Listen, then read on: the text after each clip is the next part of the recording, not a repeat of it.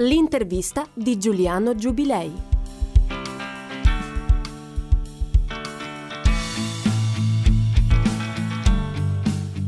Benvenuti su Radio Immagina, un saluto anche a quelli che ci seguono sul podcast della radio. Oggi con noi c'è Anna Finocchiaro, la conoscete tutti, magistrato, più volte parlamentare, più volte ministro impegnata da sempre nelle riforme come Presidente della Commissione Affari Costituzionali, ma anche da quando ha lasciato la politica attiva ed è Presidente dell'Associazione Italia Decide. Buonasera Presidente.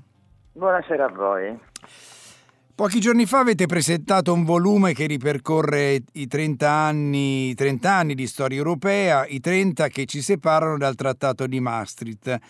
Il titolo è Una incredibile avventura, e, insomma 30 anni importanti anche se questi sono per l'Europa dei tempi molto, molto duri e molto difficili. Ecco però che cosa è successo in, questa, in questi 30 anni per quanto riguarda insomma, quel trattato che ovviamente è stata una svolta eh, nella storia del, del continente. Abbiamo intitolato il libro Una incredibile avventura, utilizzando un'espressione che era stata adoperata da Carlo Azeglio Ciampi. e, in effetti la firma del Trattato di Maastricht fu l'esito di una prima parte di questa incredibile avventura, quella che condusse all'unione monetaria, in condizioni molto difficili, come tutti ricorderanno, perché pesava ancora il tema della riunificazione della Germania, la forza del marco e quindi la tensione eh, certo. dei tedeschi ad affermare da una parte la primazia della loro moneta, dall'altra a porre come condizione la riunificazione della Germania. Eh, questo impasse venne superato nel libro, tra l'altro ci sono le pagine del diario privato di De Michelis eh, sì. ed è particolarmente interessante capire come la posizione italiana, mm. quella di aprire alla riunificazione della Germania, risultò poi decisiva per mm. convincere anche gli altri paesi europei. Beh, tra l'altro Quella... la interrompo un attimo perché viene citata la frase che è di Andreotti, ma in realtà sembra che non sia proprio di Andreotti, che voleva così bene alla Germania da volerne due. No? In realtà, sì, la, in realtà la frase era di Mitterrand. Di Mitterrand, e, sì. Sì, c'era un'opposizione francese come c'era un'opposizione britannica naturalmente. E, ehm, ma eh, l'Italia fu davvero decisiva per sbloccare, e, e se lo racconta con tanti particolari interessanti, per sbloccare la situazione. Eh, si avverava così quello che era stato il sogno, o meglio la strategia di Delors, che eh, puntava sull'unione monetaria ritenendo che questo fosse un passo quale, sul quale poi costruire mm. eh, un risultato sul quale poi costruire l'unione politica. E in questo contraddicendo invece la strategia di Altiero Spinelli, però possiamo dire che l'intuizione di Deloro fu un'intuizione sì. felice. Dopodiché ovviamente, e questa è anche la tesi del libro, ma che attraverso, attraverso i saggi eh, di Marina Giannetto, di, di, Giuliano Amato e di Mariuccia Salvati che hanno contribuito al volume, al volume, la tesi è che si tratti ancora di un cammino incompiuto. Eh sì, man- Ma la cosa... L'unione politica manca di fatto ancora, questa insomma è la, la questione, no? È vero, però è anche vero che tra la pubblicazione del testo e il momento della presentazione, potremmo dire l'oggi, sì. eh, è successo qualcosa. Mm. L'aggressione eh, russa all'Ucraina ha mm. saldato una mm. eh, posizione strettamente coordinata tra i paesi europei. È il secondo segnale che abbiamo, il primo l'aveva dato la pandemia. No? La mm. pandemia segna eh, davvero un, eh, dire, un'inversione di rotta rispetto a quello che era stato il dibattito eh, europeo tra i paesi europei e col fiscal, fiscal compact e con le regole che avevano fino a quel momento governato la relazione tra i bilanci nazionali e, e l'Unione. E le politiche che sono derivate dalla pandemia hanno già mostrato quindi una solidarietà vivente dei paesi europei di fronte al mm-hmm. cigno nero della pandemia. La guerra eh, sta segnando uno stretto coordinamento sui temi dei, della politica della difesa e della politica estera che sono stati, lo sappiamo, eh, due dei eh, settori, dei campi sui quali con più difficoltà si progrediva certo. verso l'unione politica. Mm. Quindi questo lo ritiene un segnale, insomma, che c'è stata una, c'è una svolta, eh, anche se dovuta alla guerra, mh, mm, diciamo, nelle politiche dell'Unione Europea, perché sicuramente è la prima volta che ha risposto in modo compatto, unitario, senza incertezze, varando un primo pacchetto di, di, di, di sanzioni contro la Russia e discutendo in queste ore di, altro, una, altri interventi sul piano economico. Insomma, questo è il segnale che l'Europa c'è, secondo lei? Insomma. È un segnale certamente positivo, proprio perché ha segnato questo, questa modalità di stretto coordinamento tra le politiche dei Paesi membri, ha dentro di sé delle contraddizioni, pensiamo sì. per esempio al fatto che eh, ciascun paese sta aumentando le spese per la difesa, penso alla Germania, ai 100 miliardi della Germania, ma penso anche sì. eh, all'Italia. Eh, e il nostro timore è che questo come dire, contraddica quel percorso di sempre maggiore mm. integrazione verso una politica comune certo. eh, e quindi segni come dire, un, un passo, uh, uh, un arresto nel cammino che invece sia la pandemia prima che la guerra dopo avevano impresso diciamo, al progredire del sentimento e del, degli strumenti, delle modalità e comunque degli obiettivi de, di un'unione eh, politica sempre più stretta. Ma la storia è questa, no? la storia è fatta di eh. passi in avanti, di arresti, l'importante è non perdere mai l'ambizione. Ecco, tenere alta l'ambizione dell'unione politica è un segnale eh, che noi con il nostro lavoro, con il nostro piccolo contributo vogliamo dare. Mi ha fatto eh, molto piacere, mi ha molto colpito il fatto che il Presidente Draghi, proprio in Parlamento, proprio discutendo dell'aumento al 2% delle spese per la difesa, abbia sottolineato come non bisogna in nessun modo rinunciare, anzi occorre rilanciare eh, l'ipotesi della politica della difesa comune. Ecco, questo è il tema di cui si parla in queste settimane. E, però non è nemmeno così semplice perché gli interessi anche di, di, diciamo, sul piano della difesa dei paesi sono diversi, il nostro eh, è diverso probabilmente da quello della Polonia. Ecco, lei come immagina quindi la difesa europea e soprattutto che rapporto ci potrà essere tra la difesa, una difesa comune europea e la Nato? Come si, come si può integrare? Questo, come dire, è tutto da esplorare. Non c'è dubbio però che eh, un'Europa eh, che abbia una politica comune sui temi della difesa rappresenti un interlocutore che sia in grado, come dire, di pesare assai di più di quanto non possano pesare eh, i singoli, I singoli paesi. Certo. E certo, tutto questo naturalmente deve condurre anche a un lavoro interno tra i paesi europei e credo che eh, sia interessante notare che il dibattito che si è aperto a proposito di questo libro sì. abbia rilanciato alcune questioni politiche di primo rilievo, quella cioè che tra i paesi membri dell'Europa ci sono paesi che ancora aggettivano con eh, illiberale la democrazia, e, e che ci siano anche eh, come dire, smottamenti, io li definisco così, ma non voglio dare un'accezione eh, come dire, eh, tutta negativa al termine, ci siano ancora incertezze, ecco, definiamole meglio così, ehm, tra le corti dei singoli paesi e la Corte europea circa per esempio la supremazia del diritto europeo rispetto agli eh. ordinamenti interni. È sempre una eh, situazione qui, che... Mo- eh, parliamo eh? della Polonia che appunto ha sollevato questo certo, problema. Certo, parliamo della sentenza della Corte europea che ha bocciato il ricorso di Polonia e Ungheria contro il regolamento 1920, certo. ma parliamo anche del Consiglio di Stato francese che ha dichiarato la supremazia del, del, diritto interno rispetto al diritto...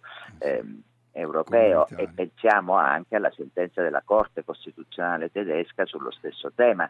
Quindi diciamo i percorsi non sono mai chiari nella certo. storia, ma questo significa moltiplicare l'impegno e approfittare mm. eh, nella crisi dell'opportunità che si manifesta, quella di spostare in avanti il processo di integrazione tra le politiche sulla prospettiva, nella prospettiva e certo. nell'ambizione di percorrerlo fino in fondo questo cammino che va da Maastricht, dall'unione monetaria all'unione sì. politica.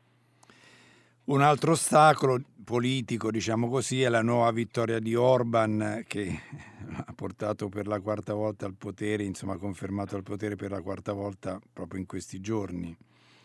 Esatto, esatto, proprio così, eh.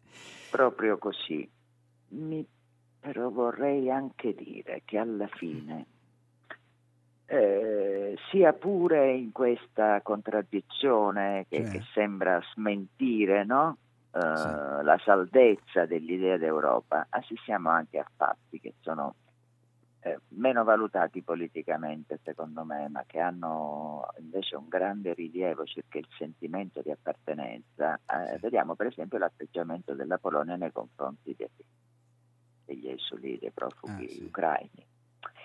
Voglio dire, eh, tutto va coltivato.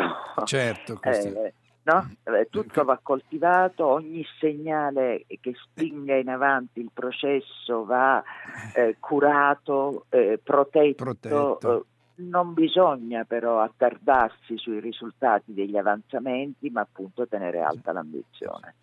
Sente, come valuta lo scontro che è nato in Italia, anche se poi insomma, si è risolto tra il Movimento 5 Stelle e il Presidente del Consiglio proprio sull'innalzamento della spesa eh, militare? A me pare che ci siano stati molti fraintendimenti e qualche strumentalità, mm. francamente. Eh, penso che su un terreno così mm, significativo, anche per il futuro del nostro Paese, pensiamo al nostro paese senza il Next Generation EU dopo la pandemia eh, e non mi riferisco soltanto all'afflusso di fondi europei, mi riferisco all'idea di progresso solidale del territorio europeo, che è la cosa che più mi interessa, e di fronte a questo bisognerebbe stare molto attenti a non strumentalizzare a fini di politica interna questioni che hanno altro rilievo. Senta, sicuramente ecco, l'Europa è stata messa alla prova da, da, da questa guerra no? e per la prima volta si trova a dover, a dover, affrontare una situazione in cui è coinvolta in una guerra promossa da una grande potenza mon- mondiale di fatto ai confini diciamo, dei territori dell'Unione. E una guerra che vuole cambiare un equilibrio che ormai sembrava stabilito per sempre. Ecco, eh, l'Europa è stata pronta, al di là della risposta che abbiamo detto compatta, eccetera, è, è, diciamo, è stata pronta a rispondere, è pronta a rispondere a una, diciamo, una situazione così drammatica, improvvisa e che appunto fa intravedere una diversa concezione anche della, della, sicurezza europea, dei confini, insomma, che, che, me, che mette sul piatto eh, problematiche molto molto grandi? Guardi, sempre nella prefazione a questo libro che abbiamo scritto insieme io e sei amici, a un certo punto dicevamo che bisognava stare molto attenti perché vicino all'Europa che abbiamo voluto ma che non abbiamo compiuto, un'altra ne stava sorgendo ed era un'altra Europa eh, mm. che eh, aveva stimmate del tutto diverse da quella che avevamo tentato di costruire, che stavamo tentando di costruire perché minacciava le libertà, mortificava la dignità dei soggetti e, e, e armata di nazionalismo eh, soffutava la, le democrazie. Era dire, una fotografia premonitrice è stata, perché quando lo scrivemmo non avevamo proprio idea, naturalmente non c'era neanche all'orizzonte l'invasione Russia eh, dell'Ucraina. Quello che voglio dire per rispondere alla sua domanda è che occorre sempre stare molto eh, vigili sulla eh, conquista e che ci, fosse, ci fossero segnali eh sì.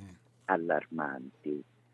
Era una cosa eh, già nota, eh, la cosiddetta guerra a bassa intensità del Donbass, che durava certo. da otto anni, manifestava con ogni chiarezza eh, che il nazionalismo veniva adoperato per una ragione geopolitica molto precisa, cioè quella di acquisire un controllo del Mar Nero, l'accesso barra il controllo del Mar Nero da parte della Russia che non ne aveva, non aveva sbocco. Tutto questo avrebbe già dovuto allarmare. Eh, ma per essere più precisi, io penso oh, che dopo la caduta del muro di Berlino, sì. eh, come dire, la situazione eh, è un po' ruinata nel senso che certamente ci sono state eh, fenomeni di tale eh, avanzamento democratico e eh, anche di, di, appropriazione da parte eh, di tanti paesi della propria sovranità, il tutto è stato forse troppo frettolosamente eh, rubricato eh, sotto la voce la democrazia è forte, si riespande, celebra il proprio trionfo. In realtà una serie di questioni non sono state eh, guardate a mio avviso con vera attenzione e il reequilibrio, la situazione di equilibrio eh, che si è eh, determinata manteneva degli spazi di fragilità eh, che andavano certo. invece curati con molta eh sì. attenzione. Non averlo fatto, eh, averlo vissuto come eccezioni piuttosto che come elemento destabilizzante che avrebbe potuto eh, esplodere, è stato a mio avviso eh, un errore, e ovviamente è stato un errore comune, eh, non sto certo. addossando a nessuno la responsabilità in particolare, eh, ma credo che sia stato così. E dunque prima o poi dovevamo aspettarci che certo. qualcosa del genere accadesse. Abbiamo pensato che fosse archiviato, che ne so, con il eh, Kosovo, no? con, esatto. con, la crisi dei Balcani, eh, e, invece eh, sì. permanevano delle spine diciamo, irritative che continuavano a produrre eh, tensione. E forse abbiamo dato anche troppo per scontato che il rischio di guerre potenzialmente distruttive non ci sarebbe più stato. 70 anni di pace forse ci hanno fatto illudere che non sarebbe mai più successo e invece ci forse bisogna cominciare a pensare che la pace della seconda metà del Novecento è stata l'eccezione e la parentesi rispetto a a secoli dominati dalla guerra. Speriamo di no, naturalmente. Che... Speriamo di no. no. naturalmente, però è vero che ci siamo acquietati sulla eh. pace, mentre invece dovevamo restare assai più inquieti. Eh sì. Senta, assai ecco... più inquieti pensando che potesse essere in pericolo. Esatto.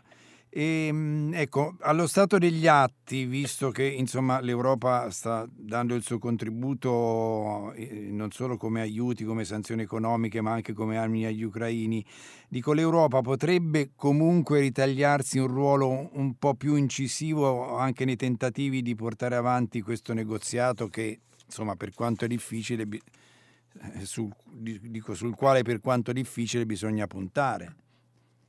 Allora, eh, dovrebbe farlo naturalmente, ehm, ma se vuole una mia opinione, a me che la guardo ovviamente, tra l'altro non ho una competenza particolare di, di politica estera, però guardo i fatti, leggo la storia, insomma cerco di, mm.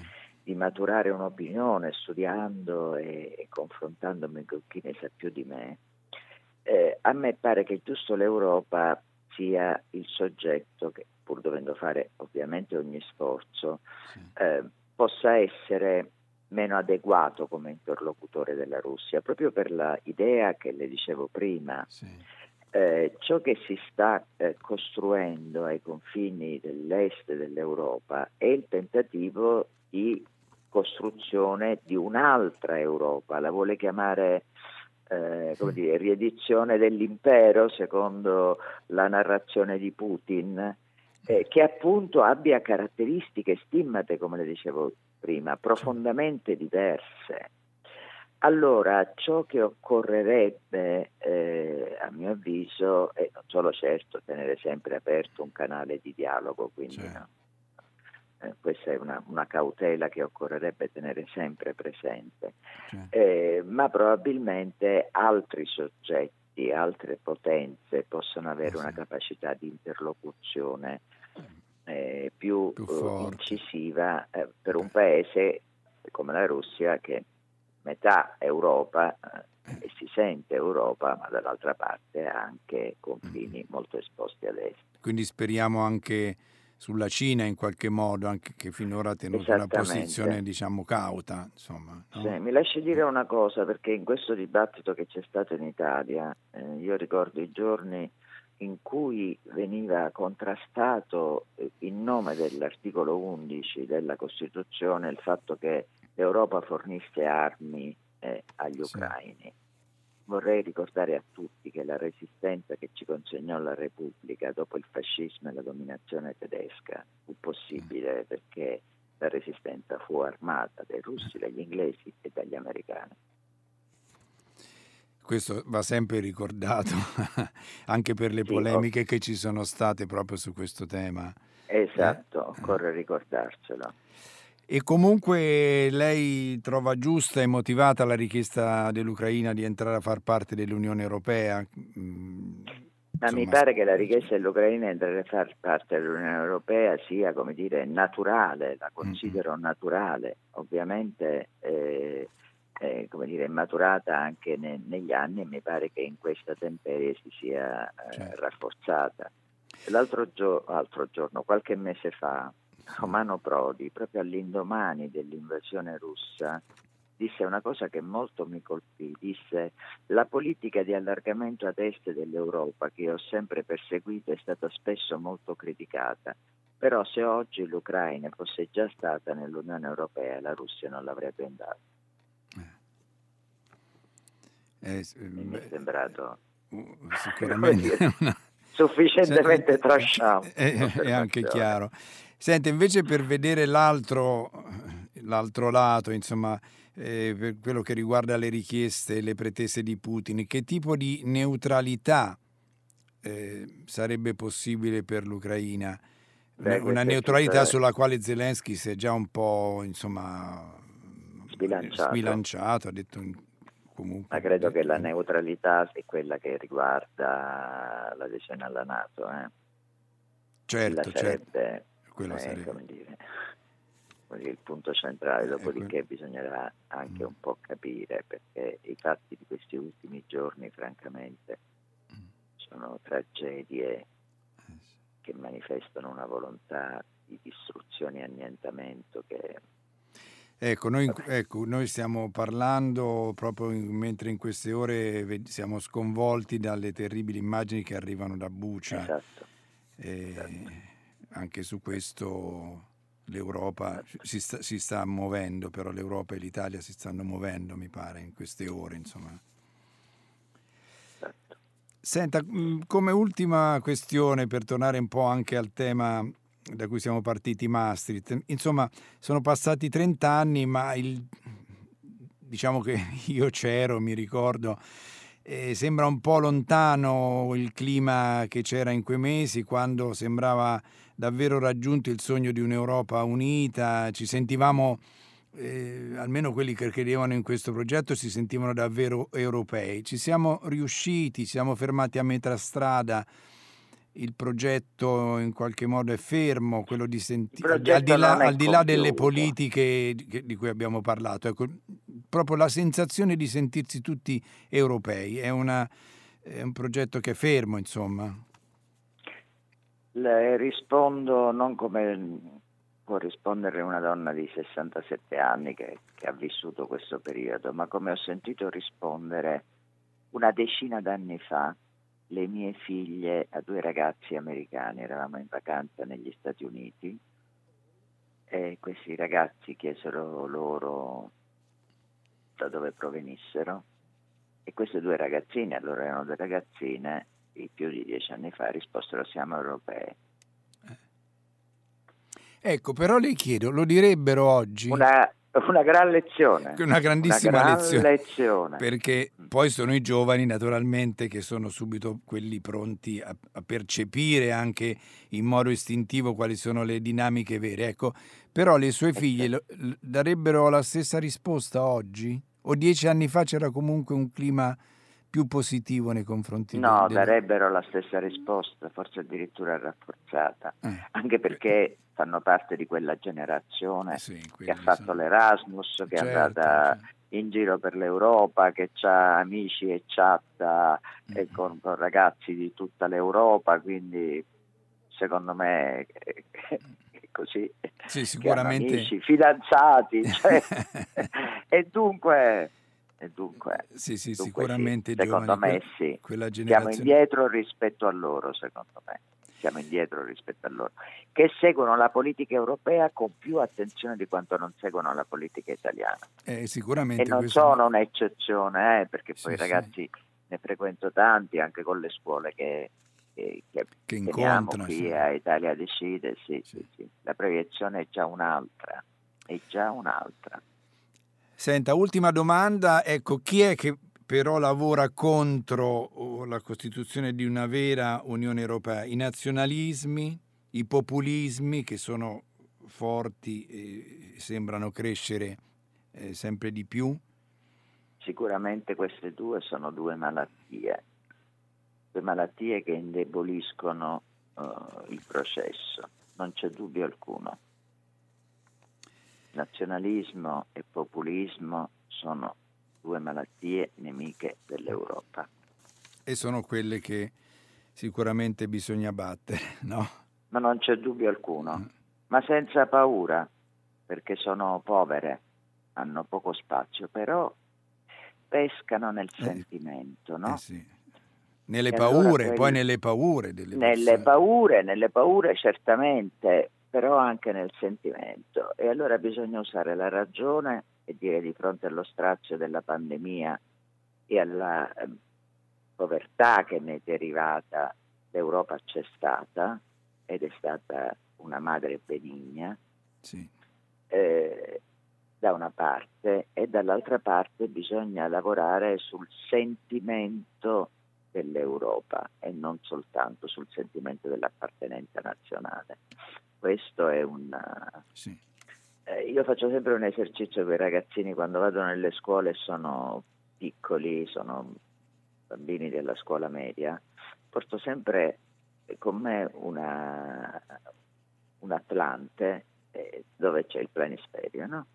Sì. E dico, questa, esatto, guardate, questa è tutta la terra, guardate che paesi grandi, guardate la Cina, guardate il Brasile, no? guardate la Russia, guardate gli Stati Uniti, il Canada, guardate quanto è piccola l'Italia. E se questo mondo si restringesse, noi che stiamo nel suo cuore verremmo stritolati, per questo abbiamo bisogno dell'Europa, di essere anche noi grandi e forti. Eh sì. Questo è un messaggio che, che si capisce, allora prendiamolo nel salutarla, eh, prendiamo questo messaggio come impegno per lavorare tutti, l'impegno a sentirci europei e non solo appartenenti a una singola nazione. Esattamente. Benissimo, io la ringrazio e Io ringrazio lei e le gli auguro- ascoltatori naturalmente. certo, le auguro buon lavoro e per chi ci ascolta rimanete ancora con noi su Radio Immagina. Buona serata a tutti. Arrivederci. E di nuovo grazie. Grazie, grazie a voi.